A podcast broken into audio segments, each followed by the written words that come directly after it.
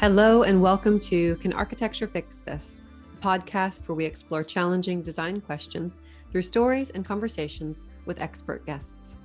I'm your host, Rebecca Shaberg, coming to you from White Architecture Studio in Oslo, Norway. This season, we're bringing you stories about transformation. How can architecture, landscape architecture, and design in general contribute to positive change? This is, of course, a base intention with every project we take on, but how we deliver on those ambitions is often a surprising journey. Today, we're asking Can architecture fix waste? We've invited Lasse Skilvad, an architect and component reuse consultant with Recircle, to share a story about the practice of reuse in Norway and his contribution as an author and project manager for the research and development project entitled Proper Reuse of Building Materials, published by the Directorate for Building Quality in Norway in 2019. We hope you'll enjoy the story.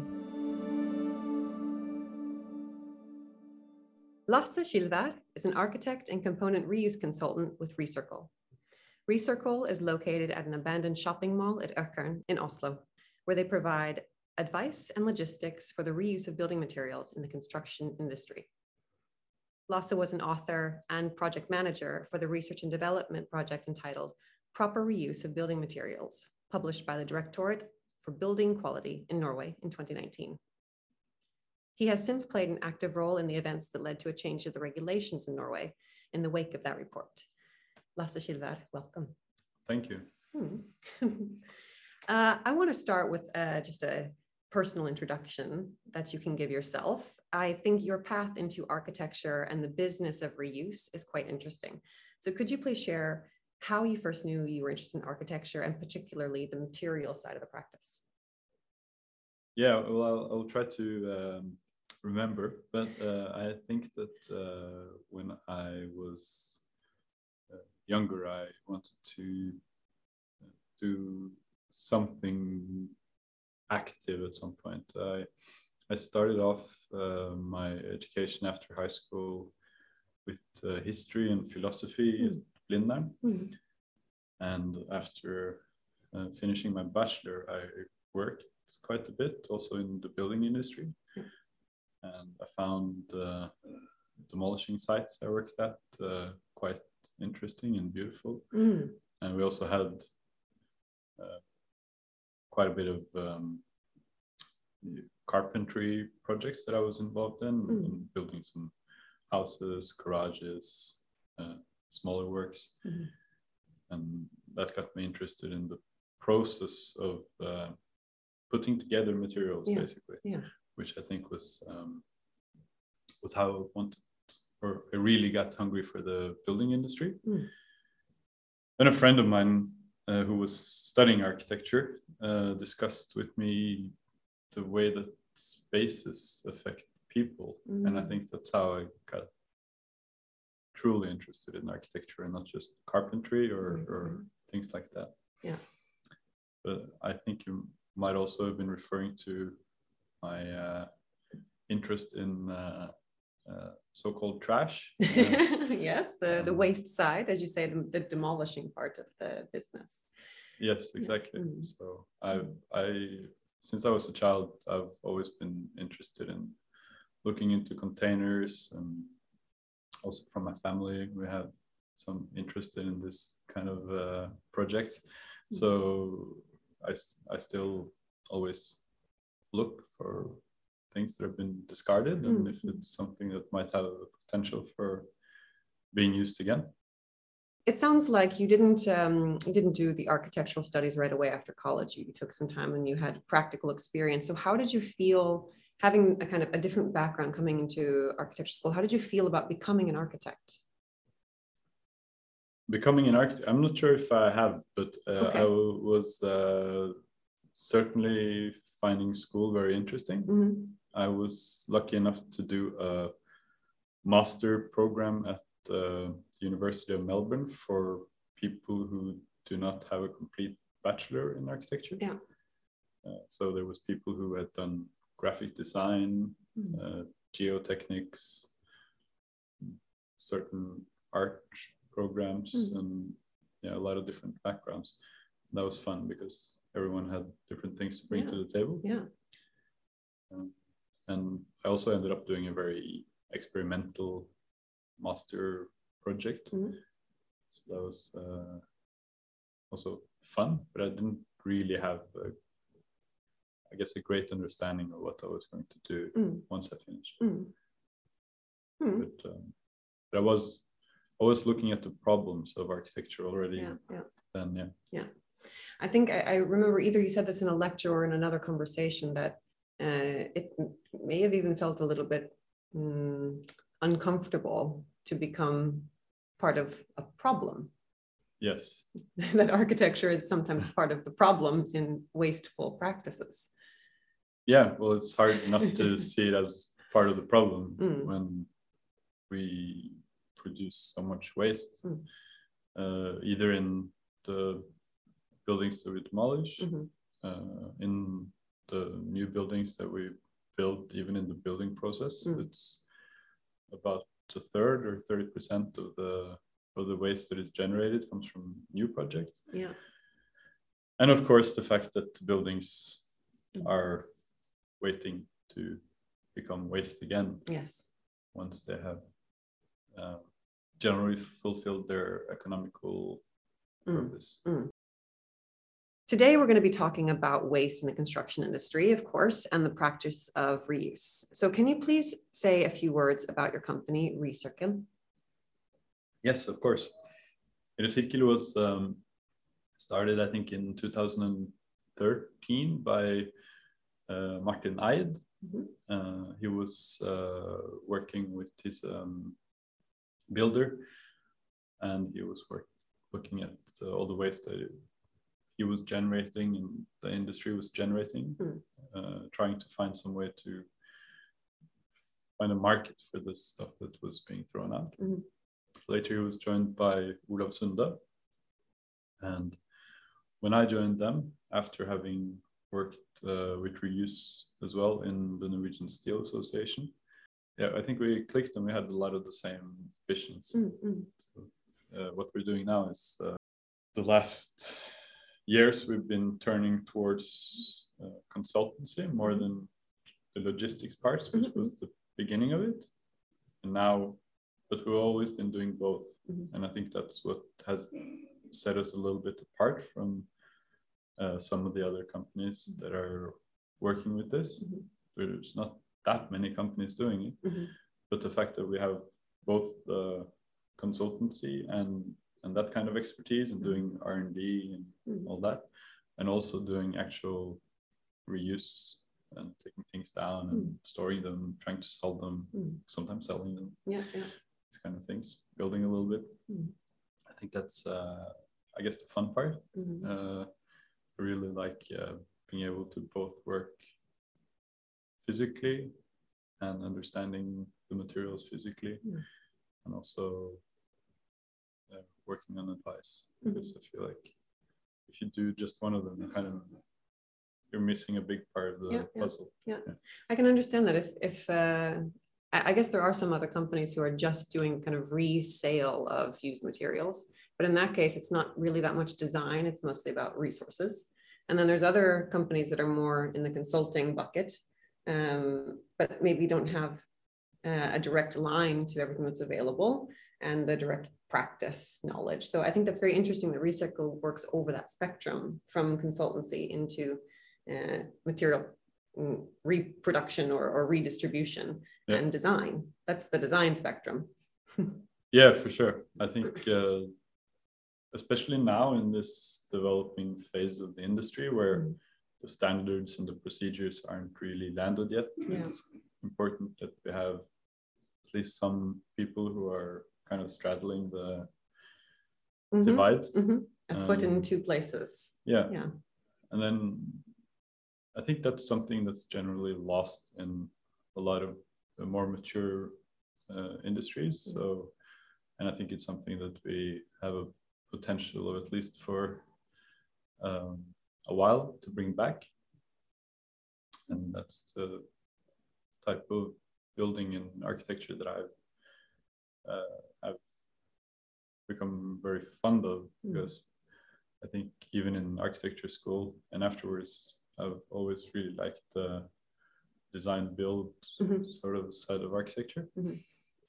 And in reuse, you, it's it's almost a necessity to Yeah. have some sort of hands-on Mhm. activity. Yeah, you're very connected to the actual resources that you have. Yeah. Yeah. Um, well, I have to apologize up front because the next few questions may be fairly basic ones because I'm no expert on the topic of reuse. Maybe others listening to the podcast may be wondering the same basic questions. So please uh, excuse these. but um, I also must say that many of these questions were addressed in the report for the DIBK Research and Development Project entitled Proper Reuse of Construction uh, Materials, to which you were a contributing author.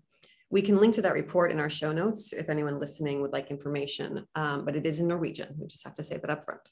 So my first very basic question is about the general practice of reuse and recycling materials. When we talk about reuse in construction projects, which elements are we talking about? Are they component elements like windows with the frames and the glass and all of that? Or is it structural elements, slabs and columns? Or kind of small finish elements like bricks, tiles, and fixtures? What can be reused? All of the above. All of the above. Yes. Okay. Okay. Well, uh, we talk about component reuse, but the component can be made up of several other smaller components. Mhm. So, as long as something can be uh, taken apart without uh, destroying the basic properties of the component, we can call it a component. So, your example is a window. Mhm. Uh, you can reuse the whole window. You might even, in some cases, reuse a whole wall with windows and everything. oh, Not that's not a typical project, but it's like It's theoretically sometimes you can do that. But uh, but you might also just take apart certain pieces of the window and Mm. reuse them, whereas others might not be reusable. So you could reuse the glass, for instance, mm, and you might uh, switch the frame up Mhm. uh, because that might be destroyed or it might have some hazardous chemicals in it. So it Mhm. has to be uh, seen as a hazardous waste. Mm. Uh, as long, but as long as it's um, it's not grounded down or melted or Mm, broken. burned or yeah, whatever. Yeah. Okay. A, follow-up question to that then, what what resources and what, what is the cost benefit for reusing component elements like that versus buying them new off the market? Well, it depends how much work you put in. Yeah. Uh, if you're not, uh, if you don't need to redocument it or test it in any way, Mm. uh, at least in not in a destructive way that might bring the cost up a little bit. Mm. If you don't have to spend too many hours on dismantling it, Mhm. uh, and if you don't have to store it for years, then uh, it's usually significantly cheaper Mhm. than new materials. But if you have to do a lot, and if no one has ever done it before, Mhm. it might be significantly more expensive. Mm. So, which was the case with the famous uh, concrete precast hollow core slabs. Yeah. Yes. Yeah. But in the future, that those might be cost effective as well. Okay. Okay. So the more we do it, the easier and more energy and cost efficient it will be. the more we do it, but also the more the building is uh, designed and assembled in a way that it will um, ease reuse Mhm, and dismantling. mhm, And the more we have kept the proper documentation, mhm, the original documentation, Mhm. And the bigger the industry, of course, and yeah, mhm, all those regular economic uh, Yeah. sides. Because as you mentioned, turnover is a big part. If you don't have to store the materials, but there's a, a customer and you can move those on, and it also becomes a cheaper process. Yes, or if you have a large warehouse Mhm. of 4,500 square meters centrally located in Oslo, where people come by and buy your materials. For example, in Økern. Yeah. yes. Ah, mm, there's a there's a value there. Um, I would be curious then in Norway, how much of the building mass today is demolished uh, as kind of turnover, and how much of that could be reused if we would practice the best possible demounting and recycling methods? That's a great question. At uh, the moment, we are demolishing uh, um, number of uh, buildings uh, upwards of 20,000 a year. It's incredible. Uh, and we are uh, steadily rising in the waste that is produced from the building sector, Okay. especially from um, demolishing. Mhm. Very little of that is being reused. Mhm. We have uh, recycling that is being developed as a, an important part of the waste handling um, problem. Mhm. Certain materials should be recycled. Like it's quite hard to reuse uh, gypsum, for instance, and it can quite easily be reused again and again Mhm. if you have the right facilities, which we now do. Mhm.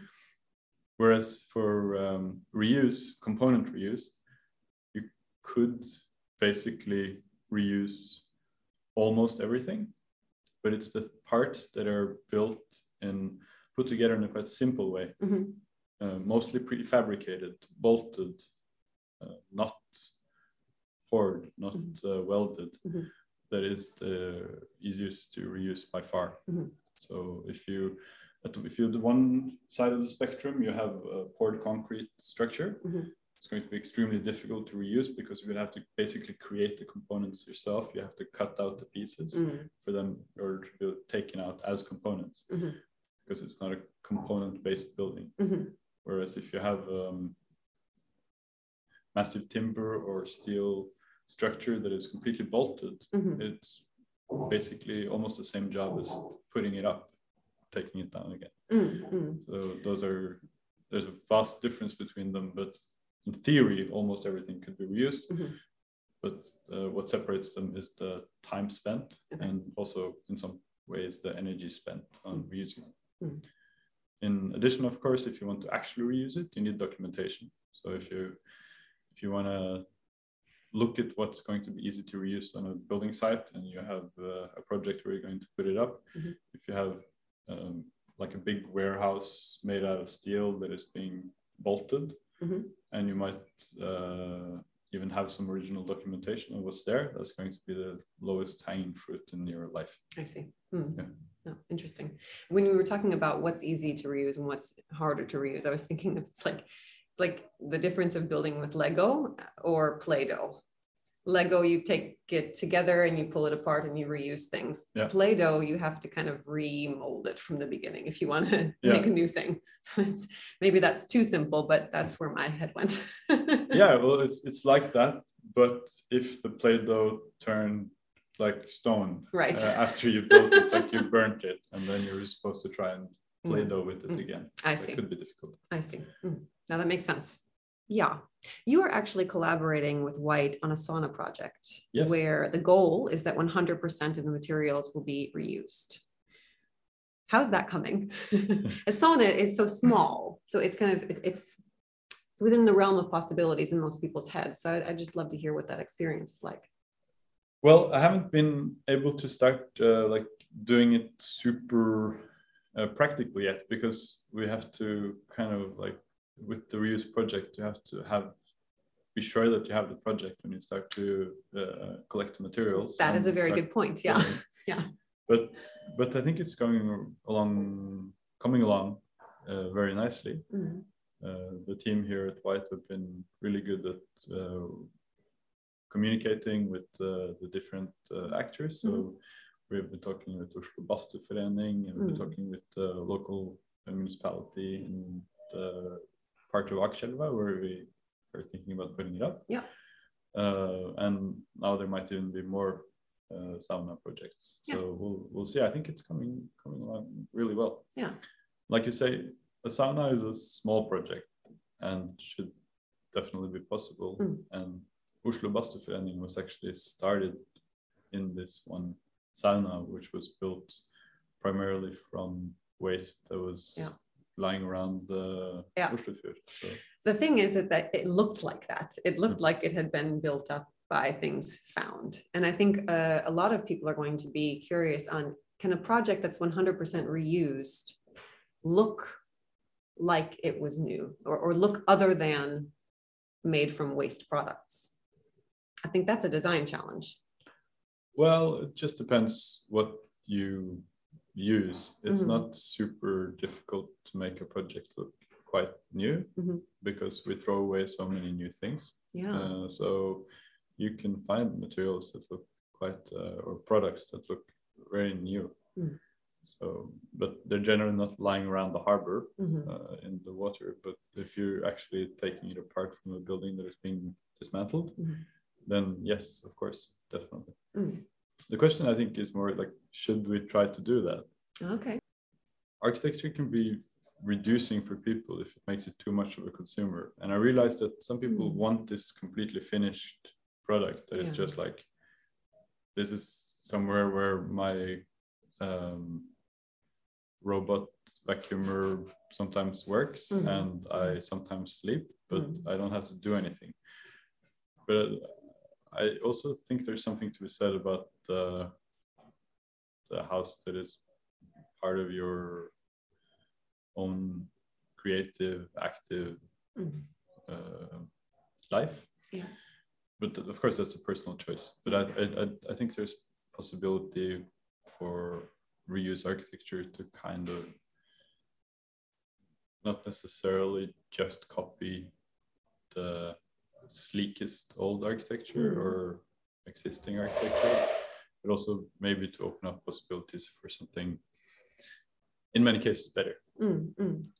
And having an aesthetics of reuse has, in some way, maybe been seen as something that is like less valuable, but I think it can be done with a type of attention Mhm. and a type of um, uh, joy in the unique, which is sometimes missing in new architecture. And I think that's a great potential. Mm. But of course, we can make things look uh, normal as Mm, well. normal, yeah. But I'm thinking also, uh, as you were talking, I was thinking that grand structures like cathedrals, yeah. these were living pieces of architecture for hundreds of years. I mean, they, they were reused, rebuilt, added onto, you know, uh, or even uh, wooden structures like a, like a wooden farmhouse. It was it was something that it, it was always kind of being reinvented and relived in with the new generation that came in there, and it wasn't always kind of finished and nice and the new thing and 10 years later onto the next you know like i'm thinking of the way we live in our apartments here Yep. many people they, they buy an apartment 10 years later they buy another apartment in the next new development and then 10 years later they buy another new apartment and they just kind of move on Yeah. 10 years at a time that's not how we always lived and that's not how we always treated our architecture No. and so i think i was just very inspired in what you said it, d- do we have to make it look like what we think new architecture looks like it can look like and feel like its own thing and have a history in it and that can actually be part of its story Yeah, for sure. But I think you're also like uh, delving into a little bit of the problem there Ah, because okay. the I guess the economics of it is is sort of what um, forces us in some way to think like investors and not Mhm. like people who live somewhere. Mhm. The what you said is has to do with a little bit of how we become and somewhat we, we can be forced not just to be consumers but also to be investors Mm. Yeah. in that our uh, living situation is uh, obviously our most people's most important investment. Mm. So we end up uh, thinking about the style and everything as something that should be sold on, and, Yeah, yeah. and that influences how we treat it a lot. Mm. Whereas I had some friends who moved into a um, former squat, for instance, Mhm. and I think they felt a great deal of freedom knowing that they can't make money off of reselling it okay so they just uh, it has to have the same um, price basically when they resell it so so, so it's not an investment anymore. And that's Mm. type of freedom from that kind of thinking. Yeah. because then you can kind of just keep it the way you want it. Yeah. And do something for uh, yourself. actually do something for yourself. Yeah. uh, which i think i'm not saying like people don't do things for themselves Mm. at the moment. But if you do um, i think in the back of the mind for a lot of people it's what is the resale value? Mhm. and also of course you generate a lot of waste if you keep moving around and changing Yes. everything all the time. Yes. So I'm very lucky because I live in a place that has been within my family since I was born. Wow. In Grünerløkka, which is right. Oh my yeah. So, but then I, I definitely, I think I feel different about the apartment that I live in Mhm. compared to people who have moved into like a new development. Mm. Or, yeah. never feel entirely comfortable in those newer developments. It never feels really like humane. but uh, that's just my my personal How do you think we could could make it feel humane? Would there be? I think there, there's something about space planning, first of all, and also, of course, material choice, because they're so sterile. Hmm. Dimensions of the rooms are exactly what they need to be minimum to get the right bed in and have the minimum requirements. And I think that's just such a sad way to live. yeah. No, but I'm just thinking like, how could it be different? Like Yeah. maybe if it was more flexible and Mm. and you were allowed to not finish the apartment completely when you Mm. delivered it as a Yeah. builder. Yeah, it's always about people's expectations also. I think that's an interesting idea. I um not our studio but a, a friend of mine also lots of architect friends and they were working on a project uh, for a new apart- apartment building i think in Grünerløkka uh, or maybe Majorstua. but anyway it was in um in an existing quarter and so they took the the way that the older apartments were organized by rooms without these corridors. So it's just a series of rooms. Yeah. And you use those rooms in whatever way you need to. So maybe this room is a kitchen and the next room is a bedroom and the next room is a bed uh, stue is the living room. And there's not these hallways, there's not the gang, you know, the, Yeah. the these things. It's just a series of rooms and you appropriate them. And they were very inspired by this older way. And so then they made a proposal for a new apartment building that didn't have these kind of uh, divisions like Yeah. we are working with so often in housing today. But Yeah. Just a series of nice rooms, big rooms that can be used as whatever they need to be for those people. Um, I want to talk about where Recircle is located. It's in an abandoned shopping mall at Økern inside of Oslo. Your studio and workshop are a place where reused building materials can be stored, investigated, and redistributed. The fact that this location is inside the city is really quite interesting. Why was that important for Recircle when they were locating themselves? Because it was cheap. Okay. No, uh, we we used to be in Vollebekk. Yeah. And then we our offices and the warehouse was one location. Okay. Uh, when that was being demolished, we had to move to another place in Vollebekk Mhm. uh, where we had some containers. We didn't really have a proper storage area, but we had some containers outside. We had an office Mhm. and an old gas station actually, Mhm. um, very suitable. Yeah. And then uh, that was demolished as well. Okay. Um, we had quite short notice on the last one, uh, so we really needed a new place to stay. Mhm. Uh, looking for a new place, we found uh, a tent that uh, Statsbygg wanted to uh, use for something similar to as what we're doing now. Mhm. So we uh, teamed up with Paul Pådriv and we found a plot in Økern, uh, Torg, Mhm. where we're going to put up uh, this uh, large tent from Regjeringskvartalet Mhm. on a, uh 7,000 square meter plot, Wow. which is going to be called Sirkulær ressurssentral. Okay. So the recirculation center. Yeah. Yeah. Re- resource center Resource center. for circular Mhm, stuff. mhm. Mm. And then we were lucky enough to find a place where we could uh, temporarily store some of our materials Mhm. in the old uh, Økern Center. Mhm. Uh, and we've been working together with the owners there for quite some time now, uh, working with, we're creating temporary activity park for youth and Mm. children Mm.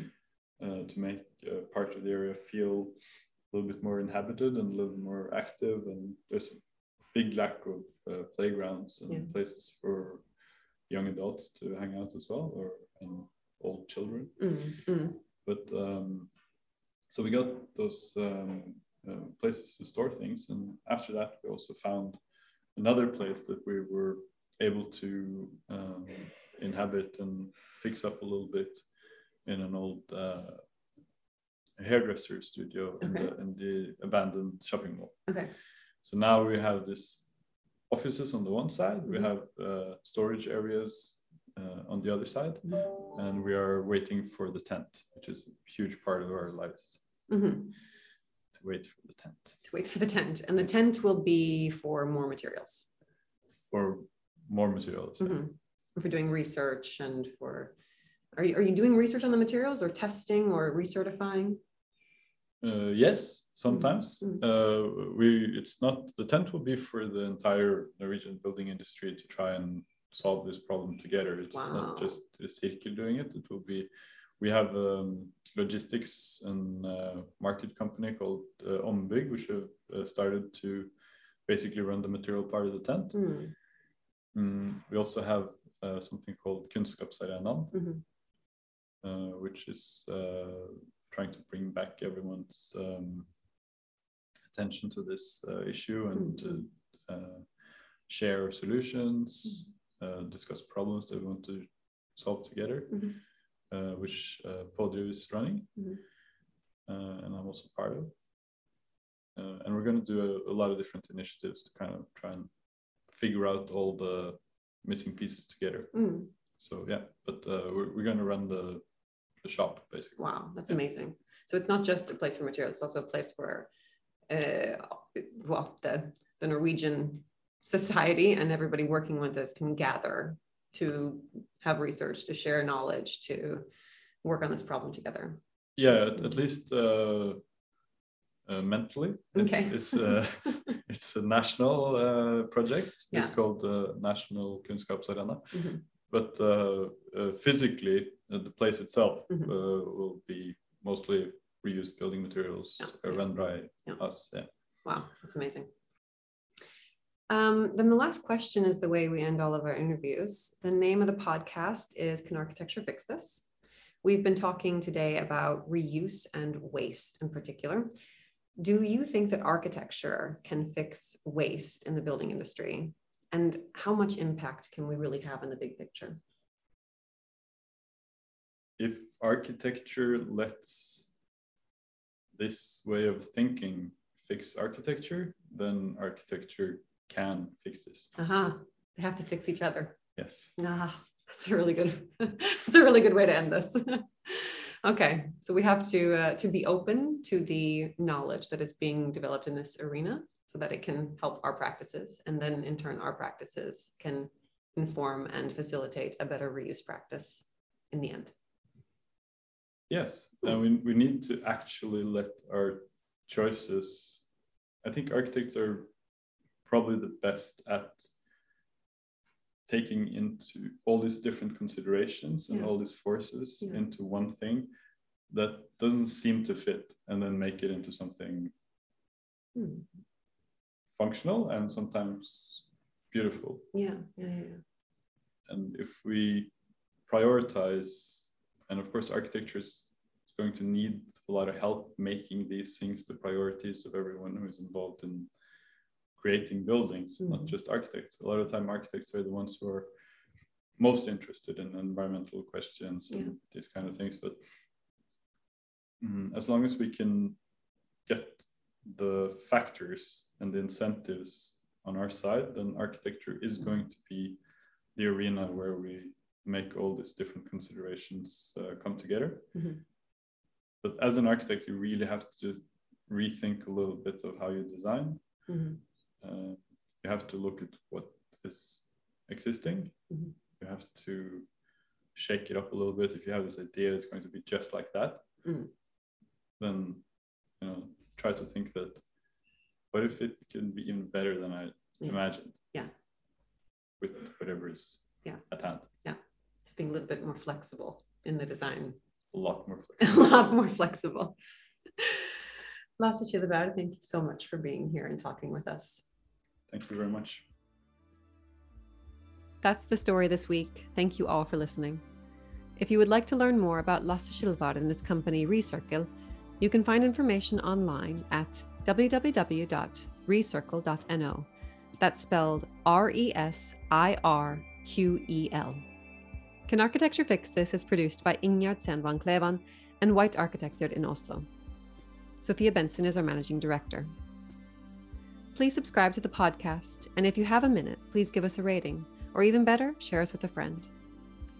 You can find us on Instagram under the handle White Architecture Oslo or visit our website at www.whitearchitecture.com.